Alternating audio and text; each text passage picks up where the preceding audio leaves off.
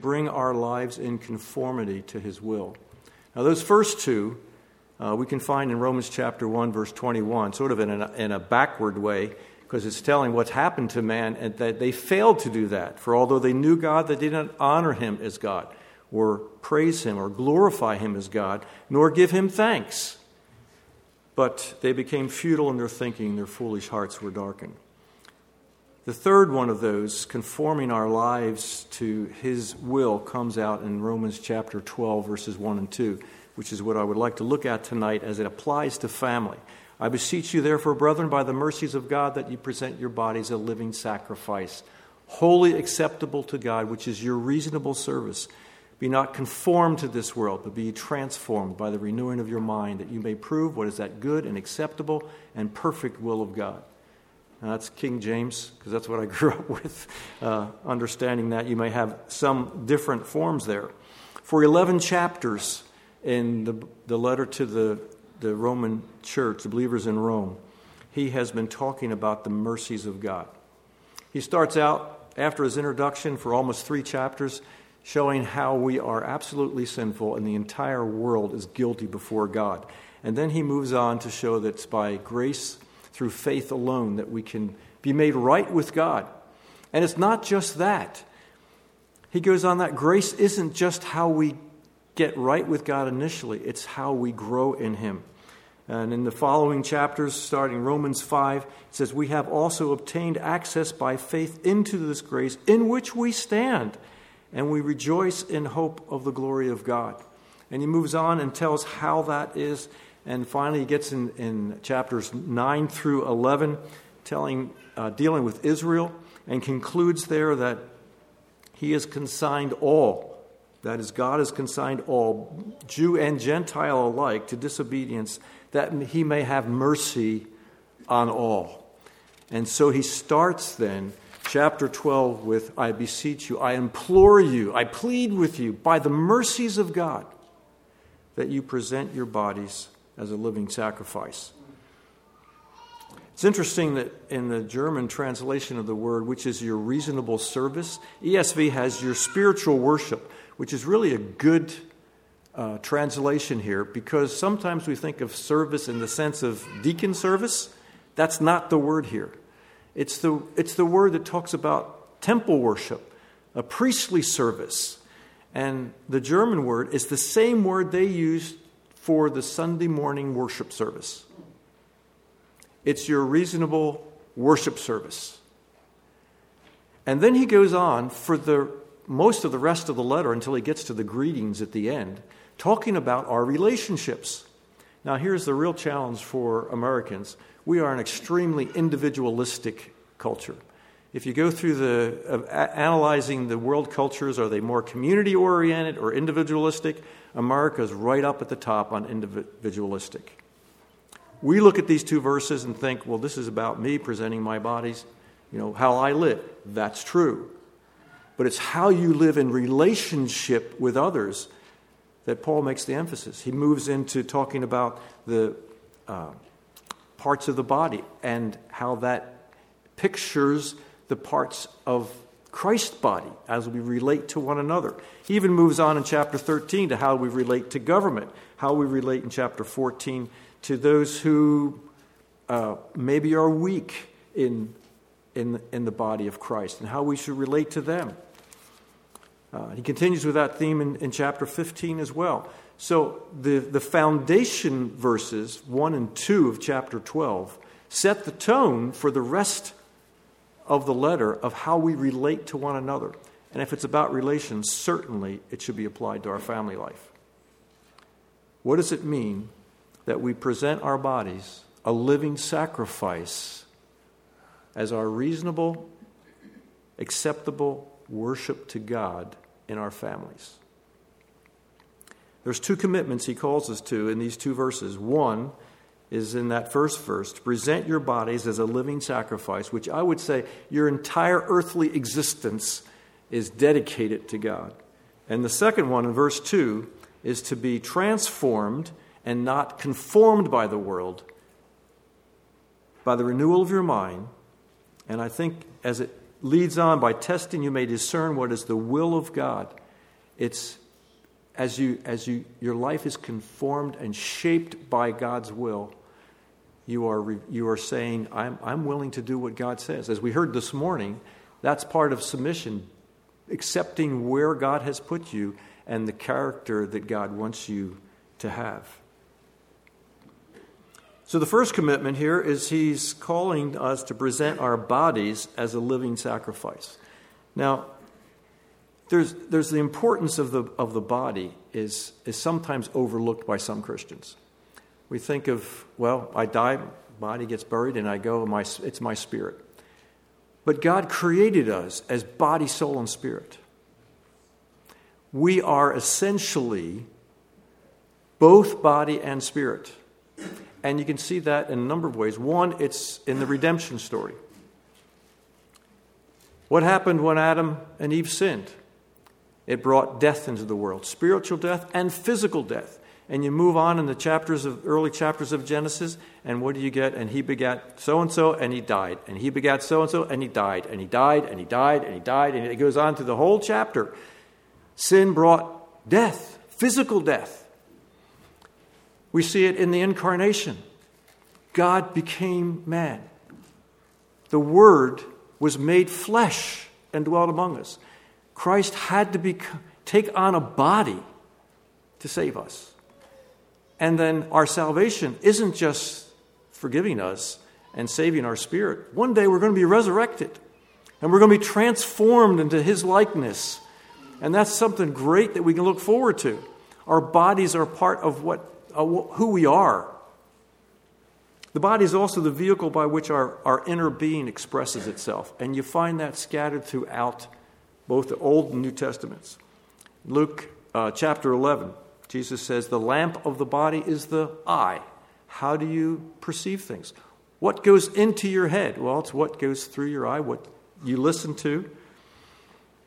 Matthew chapter 12 and, and elsewhere, also in the Gospels, Jesus says, Out of the heart, the mouth speaks. How, how do we express ourselves? Well, what comes out of your mouth? And in the series that you have, that will be dealt with, I believe. I think uh, Rodney is dealing with talking uh, in, in the home. Romans chapter 8 If you live according to the flesh, you will die, but if by the Spirit you put to death the deeds of the body, you will live. That's how we, it's, it's our actions. Our body is that way. So to present our bodies is something very concrete. It's not just a, a spiritual thinking thing, some mystical. It's, it means all that we say, all that we do, what we do with our hands, what we say with our mouths, what we listen to, what we hear with our ears, see with our eyes. It's where we go with our feet. Everything should be dedicated to God. That children's song, Oh, be careful, little hands, what you do. Be careful, little eyes, what you see. Careful, little mouth, what you say. That's a really important song that we should listen to. It's a message that it's important for us. Furthermore, Paul exhorts them to present their bodies as a living sacrifice. Maybe total dedication is a less figurative way to, pre- to describe that. But to present as a living, it's literally, the term refers to a bloody sacrifice. It's the term that was used for the, the animal that was put on an altar and, altar and killed. In the Old Testament, and up until 70 BC, the Jews sacrificed animals. And usually there was no further use for that animal afterwards. Some were whole burnt offerings. It was done with. In a few cases, they could get to eat the sacrificed animal, but uh, sometimes it was fully, fully burned. We bring our bodies not to sacrifice literally, but figuratively. We no longer exercise independent rights over our lives. We give our lives fully to God to worship Him and to serve Him. In the description given by Paul, I think this, this conf- confirms what, what this and expands it. It's a living sacrifice, holy, acceptable to God, and your spiritual worship. It's living because it's not like the Old Testament sacrifice that was killed. It's living because it's not just once, but for our entire lives. We continue living it out. Remember that Jesus said, anyone who would come after him, follow him, should deny himself and take up his cross daily. The cross was a a means of execution. Take up your cross daily and follow him. Uh, it's a holy sacrifice because you've been set apart to God through the blood of Jesus Christ. You've been both cleansed by his blood and you've been set apart to God. You are holy. Not on the basis of our own actions, but on what Christ has done for us. And it's acceptable to God because this is something that God like, likes. It's pleasing to God, and that's important. It's your spiritual or, or reasonable service, worship service. That word translated spiritual or reasonable has to do with our thinking or our reason.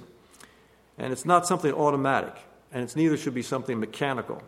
It occurs back in chapter 4 of this uh, letter, Romans chapter 4, verse 4. To the one who works, his wages are not counted as a gift, but as his due. That's the same word, count it. Uh, this is our reasonable service because we are were bought with a price, with the blood of Jesus Christ. It figures. When we use that term, well, it just figures. Well, you add it up; those are figures, right? Two plus two is four. It figures. Well, we were bought with a price. It's it's the th- reason it out. You're not your own anymore. This is our reasonable service. Also, because we were made in the image of God. We're not animals. It's reasonable and spiritual because we're now priests and our worship and service is part of priestly duties. Well, if you've been called to be a priest, it's just reasonable. You've got to have a sacrifice, don't you? Well, your bodies should be a living sacrifice. The second commitment which we call because of the mercies of God, is found in verse 2. Do not be conformed to this world, but be transformed by the renewing of your mind. You are called to conform your entire lives to, the, to God's character and His will. Now, he gives two possibilities a wrong way and a right way. The wrong way is don't be conformed to this world. You, you don't want to be conformed to this world. That's, that's the wrong way to be shaped or formed. Conformed the word there has the sense of fitting something outwardly, but without having a true inward connection. You can, you can do a, uh, a statue, you can take clay and shape it into the form of a, uh, a bird, but it's not a bird. You can, you can paint a picture, and it look, can look just like the person, but it's not the person. There's no connection, essential connection. That's the word here. Don't be shaped into something that you're not. If you are a believer in the Lord Jesus Christ, you have been changed. Paul writes in 2 Corinthians chapter 5 verse 17 that those who are in Christ are a new creation. The old has passed, behold the new has come. The world that is, is trying to shape us is this present age. We are told in, also in 2 Corinthians that the God of this world, or this age, is Satan. We read in Galatians that the age is, this age is evil. In 1 Corinthians, that, that its wisdom is foolishness. That's not what you want shaping your lives. And as a believer in the Lord Jesus Christ who has been made new, you are in your essence different. But the world will try to press you into a mold that, to keep you from living in a way that's consistent with who God has made you to be. Some of those, some of those uh, pressures can be very obvious, others can be very subtle. And the subtle ones, I think, are the more dangerous ones. They're often hidden. Uh, a uh, perhaps a silly illustration is I can remember advertisements for laundry detergent saying, buy this laundry detergent, your, your whites will be whiter, and you got to buy this laundry detergent. And the average person will say, well, I don't really need to buy that one. This one's cheaper. I'll buy that laundry detergent. They've rejected the obvious by my product, but they go away assuming that my whites always have to be white. What's wrong with a dingy shirt? Is there anything evil about a dingy shirt? And if you think you haven't assumed that, what do you think of a person when you see and you see, well, their, their, their, their white shirt is sort of not white anymore. It's kind of off. I wonder what type of person they are. You have, you have assumed a worldly attitude about something simple. Now, take it to a more spiritual level. Some of you remember when the Harry Potter movies and books came out. Christians were rightly so upset about the uh, influence that the idea of witchcraft and the occult could have on children, but I think they missed the greatest danger there, and that was the attitude toward authority. It, it elevated and celebrated rebellion against authority, against parents, against authority structures. And that's something kids do right away. I mean, they, and this just helped in that. And so they miss the subtle dangers that are there. The world is trying to press you into its mold. Satan is at the head of that, and he wants you to think like he thinks. If we allow ourselves to be conformed to this world, we will not fit our new nature. The second possibility is to allow ourselves to be transformed. Now, that word transformed is related to our English word metamorphism. And you all know about the idea of that. A caterpillar changes into a butterfly, a tadpole changes into a frog. The DNA never changes. The DNA of the butterfly is the same as the caterpillar, of the frog, of the tadpole. It just has changed its form. It has become what it was intended to be.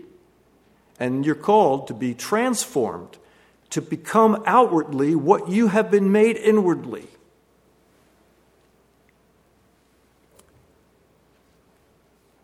It's correctly translated when it's translated as a passive, be transformed, because it's we need God's work in our life to do that. And He does that through His Word. In His Word, we get to see Jesus. And in 2 Corinthians, we learn that we are transformed as we behold Jesus and we look at Him. We are transformed from glory to glory. As we understand who He is and let His Word dwell among us richly, encouraging one another, as we heard this morning again, as we speak the truth to one another and encourage each other, we are transformed. We are changed. And the purpose of this transformation is to have the ability to prove the will of God, to show that God's will is really good. Through experience, to recognize that the will of God is pleasing to Him, it's perfect, it's a good thing. And it's necessary to be transformed in order to recognize this. So, what does this look like in the home? To worship God by presenting your body a living sacrifice and be transformed by the renewing of your mind. Well, one is our roles as parents and children, as husbands and wives, singles living alone, and some of that you've already touched on as you go through that. Colossians 3, verse 20 Children, be obedient to your parents in all things, for this is well pleasing to the Lord. Interesting, same word as in Romans chapters 12, 1 and 2. Well pleasing, that this is your acceptable, this is your well pleasing worship service. So, children, young people, parents, as you instruct your kids, your obedience to your parents is a way to worship God. And your disobedience is saying, I don't care about worshiping God, I'm going to worship myself, my own desires. Uh, you set yourself up as an idol I'm going to worship something else. Ezekiel warns the Jews about the idols of their heart. And that's what we do when we disobey. I want to do what I want to do. I'm not going to do what, what pleases God. Parents, on the other hand, why do you want your children to obey? Well, too often it's for our own convenience. Be quiet because I need some peace. And we're inconsistent, and we end up exasperating our kids because one day we're telling them not to do something, the next day we're allowing it because the one day bothers them, the next day it doesn't. That's not consistent. And we're not helping them to worship God because we have set up an idol in our heart. I want my convenience. If I'm, if I'm going to dedicate my life, my body as a living sacrifice, I have to be consistent in what I demand of my children. Ephesians chapter 5, verse 18 begins with Be filled with the Spirit, speaking to one another in psalms and hymns and spiritual songs, singing, making melody to the Lord, giving thanks always and for everything to God the Father in the name of our Lord Jesus. So far, it really sounds a lot like worship, and it is.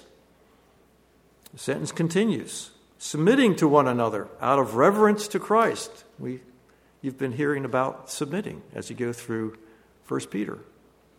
It's an act of worship. Wives, to your own husbands.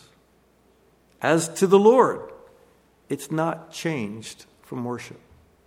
How we relate as husbands and wives in our home is an act of worship to God. Husbands, as you deny yourselves to serve your wife, as Christ denied himself to serve us, you portray the relationship of Christ to the church. You are showing how good God is, how good Christ is. That's worship when you praise God in doing that. When you consider, I've heard, I've heard tell that considering your wife that way is considering her an eight cow wife. Uh, it's a gift of, a gift of, of uh, favor from God. Proverbs 18:22 says, "The man who finds a wife finds a good thing and obtains favor from the Lord." So what do we do? We thank God. That's worship. And we should be worshiping God in the way we thank God for our wives. All of you families, couples, singles. You may have chores in the home that seem drudgery, might seem like slave work. The laundry. Always. The more kids you have, it seems the more laundry you have to do. And when winter comes, they're bigger and bigger loads because the clothes get thicker and thicker. Cleaning toilets, doing dishes, it just all keeps going on and on. Well, slaves in that time period, they didn't have too much of a choice of what they got to do. They were told, and they just had to do it. But what does Paul tell the slaves? Obey in everything those who are your earthly masters, not by way of eye service as people pleasers, but with sincerity of heart, fearing the Lord. Whatever you do, work heartily as for the Lord and not for men, knowing that from the Lord you will receive the inheritance as you re- as your reward. You are serving the Lord Christ. Our household chores, maintaining the car, whatever, whatever it is we have to do just to keep things functioning, can be done to the Lord as worship. It's not just our half hour that we read the Bible together and pray together with as a family. It's the chores that you do when nobody's there. It's the chores that have to be done, and you do it with the right attitude. So, what then should come out of our mouths? If it's worship, do we complain? No, I got to do this again. I got to go vacuum the car out. I got to wash the car, right? You know, whatever it is. Uh, no. We give thanks for everything. I've had opportunity to twice serve in, in Africa. I know Joe, you've been there as well. I think it's a great experience to come back and just be thankful for water I can drink right out of the faucet. And it comes hot and cold. Well, I had hot and cold running water in, in Africa. It was hot at the end of the day, and it was cold in the morning. That's just the way it was. Uh, and you had to filter it. You didn't even dare brush your teeth with the water. You had to have it filtered or boiled and to come back and just be thankful for running water instead of complaining, oh, I've got to wait 30 seconds for it to get warm. We worship God by giving thanks for the things that we have. What do we, why do we work at our employment? Remember that in biblical times, most work was home based, either in farming or raising animals. It wasn't until the Industrial Revolution, which wasn't that long ago, 150 years ago, that work was moved outside the home. Work, because it still affects your family so much, should be considered part of family life. Even though you're out of the house, your absence affects the family. Your preoccupation with work will affect the family.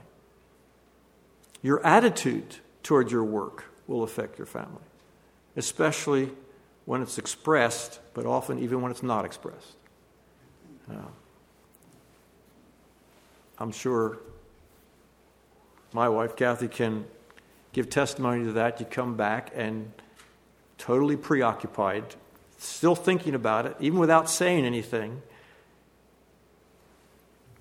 So I have to consider even my work outside the home as part of my family life because it affects it. Well, do am I worshiping God with my work?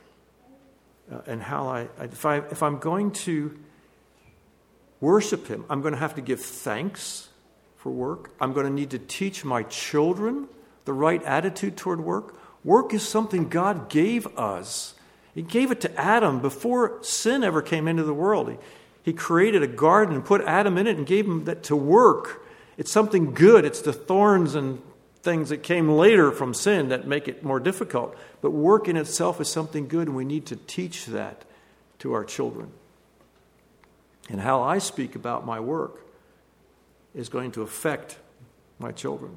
If we present our bodies as living sacrifice, what about eating or exercise or rest? These are a way we deal with our bodies. It's right and good to give thanks before a meal. It should not be an empty ritual, but it should be an act of worship. Every good gift comes from our Father in heaven, and that includes food. Enjoy it as a gift from God. Give thanks to Him. But do not let food become an idol. It says, Many walk as enemies of the cross of Christ. Their end is destruction, their God is their belly, their desires. See Anne smiling because she knows a case where she and our one of our, our sons, Daniel, our second son, were arguing about the last piece of dessert. I forget, was it a Rice Krispie treat or a cornflake? I don't know what it was, something Kathy had made. And our son was the one who was guilty. Daniel was the, was the culprit in this fight. And I sent him up to his room, which was always a bad sign. At least they thought it was a bad sign. But he was surprised because I came up with, with this last piece of dessert on a dish and I set it down on a, on a stool and I said, Daniel, why don't you get kneel down and worship this? He looked at me. And he's, he still uses this himself in, in giving. And he said, I knew. I was just wrong. I shouldn't do that. And then I explained this verse to him. I said, Daniel, you were acting like your God was your belly. Your belly was your God. You were more concerned about feeding your belly than you were acting right toward your sister. That is taking the Word of God and putting it into practice in your family life. It's seeking to be transformed by renewing your mind and saying, This is what worship of God should be is taking the Word of God and shaping, letting it shape our lives. Our selfish desires can become an idol, and we no longer worship God. Why should we exercise? Well, Paul says bodily training is of some value. 1 Timothy 4 8. But most important, the bodies of true believers are a temple of the Holy Spirit. We care for our bodies as an act of worship It's not because I want to look good. It's not because of whatever the world is saying, you need, to, you need to be doing this. No, we do it because our bodies are a temple of the Holy Spirit. We don't exercise excessively and make that an idol. And we don't neglect it and let our bodies fall apart. We find out that right amount to care for the temple of the Holy Spirit. The same can be said for rest or sleep. Give your minds and your bodies the proper rest because your body is the temple of the Holy Spirit. Give thanks for the sleep which He gives. Sometimes you don't get it. Nursing mothers and old people understand that. uh, but when He gives it, you give thanks. And you give thanks when He doesn't. For whatever reason, He wakes you. Our mouths, eyes, ears, all part of our bodies. We are to present our mouths, our eyes, our ears as part of the living sacrifice. Let no unwholesome word proceed from your mouth, but only such as word as is good for edification, according to the need of the moment, for the so that it may give grace to those who hear. You worship God when you control what comes out of your mouth. And that's not just with an hour worship time. That's from the time you wake up in the morning to the time you go bed, bed at night. What comes out of your mouth is an act of worship to God. Should be. If your right eye causes you to sin, tear it out. That's, that's repeated twice in Matthew's gospel. Job made a covenant with his eyes not to look lustfully to, at a woman. Job 31, verse 1. In contrast, the ungodly have no fear of God before their eyes. Romans 3, verse 18. And false teachers have eyes full of adultery, insatiable for sin. 2 Peter 2, 14. You choose to worship God or not by what you do with your eyes. What do you watch? On your phone, on your tablet, TV. What do you read? Can it always be considered honoring to God? It was convicting as you know, having prepared this and thought through it, I was on my phone looking some news feeds and was like, Am I worshiping God at this moment? I, this, I could be doing something better with my time than, than looking at some of these things. Uh, that's not to say you're not supposed to be informed about the world, what's going on. But you need to evaluate it. What's going into my head? What, what am I, how am I using my eyes? If I've given them as a living sacrifice to the Lord, it's no longer my choice to fill my desires, but what pleases Him. I'm thankful for, for Kathy in this regard because, well, we only had, we've been married for 48 years now, and we had a television for three months when we were house sitting for someone. Because I have trouble controlling watching television if I start something, I want to see it to the end. And Kathy's the type, she said, We don't need to watch this anymore. And she'll turn it off. I need that. Or not to have a television, which we, was our choice. Uh, she's much easier just to, to, no, this is wrong, shut it off. I don't want to not worship God by what I let in my eyes. Incline your ear and hear the words of the wise. Proverbs 22 17. The ear of the wise seeks knowledge. Proverbs 18 15. Listen to your father who gave you life, and do not despise your mother when she's old. Listen, Proverbs 23 22. You can worship God by listening to wise instruction. So, children, listen to your parents. Adults, listen to wise biblical counsel. And by doing so, you acknowledge that the word of the Lord is good. You are recognizing God for who He is, all wise and loving. Paul in Romans 1 said that's worshiping God when we listen to wise counsel. And if you've noticed, every one of these considerations is based upon Scripture. Our thinking is transformed as God takes His word and applies it to our hearts and minds. So, part of a lifestyle of family worship needs to be that regular consideration of the Word of God. Now, that includes, but is not limited to, reading the Bible. As I mentioned before, we, we read the Bible regularly with our kids. I started with our oldest son. Uh, he's in his 40s now. uh, But when he was little, we read. Now, there were parts in Judges that I skipped over. I didn't read everything. Uh, judicious for the age of the child.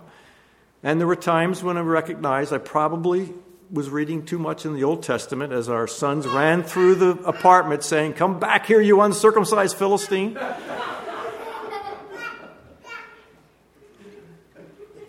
but it was good to read the Bible together and to talk about it and to, to consider their questions. Read it regularly, read it broadly. Parents, with your children, start early in their lives, encourage them to ask questions. Meditate on, on it also and think about it. Consider its meaning. Consider its possible applications and apply it to your family life, whether individually, to your own growth, or for others in your family. Discuss what you are learning. It's good when families can go home from a, a Sunday service and talk about the sermon. I'm, I'm glad to see so many young people that are in your morning service together, that you can talk about the, the message together. What did you understand? What did you not understand?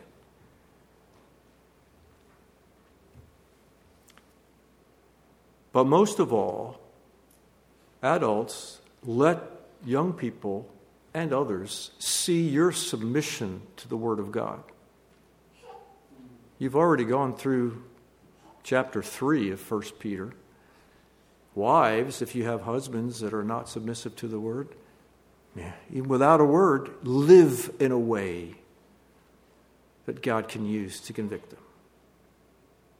That's what we need to be doing.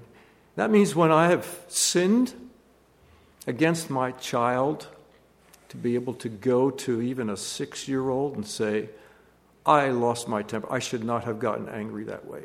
Would you forgive me? Don't just say, I'm sorry. Would you forgive me? You're worshiping God when you do that because you're submitting yourself to what God has said. And that is honoring God for who He is. That's worship. That's a, that's a lifestyle of worship in your family.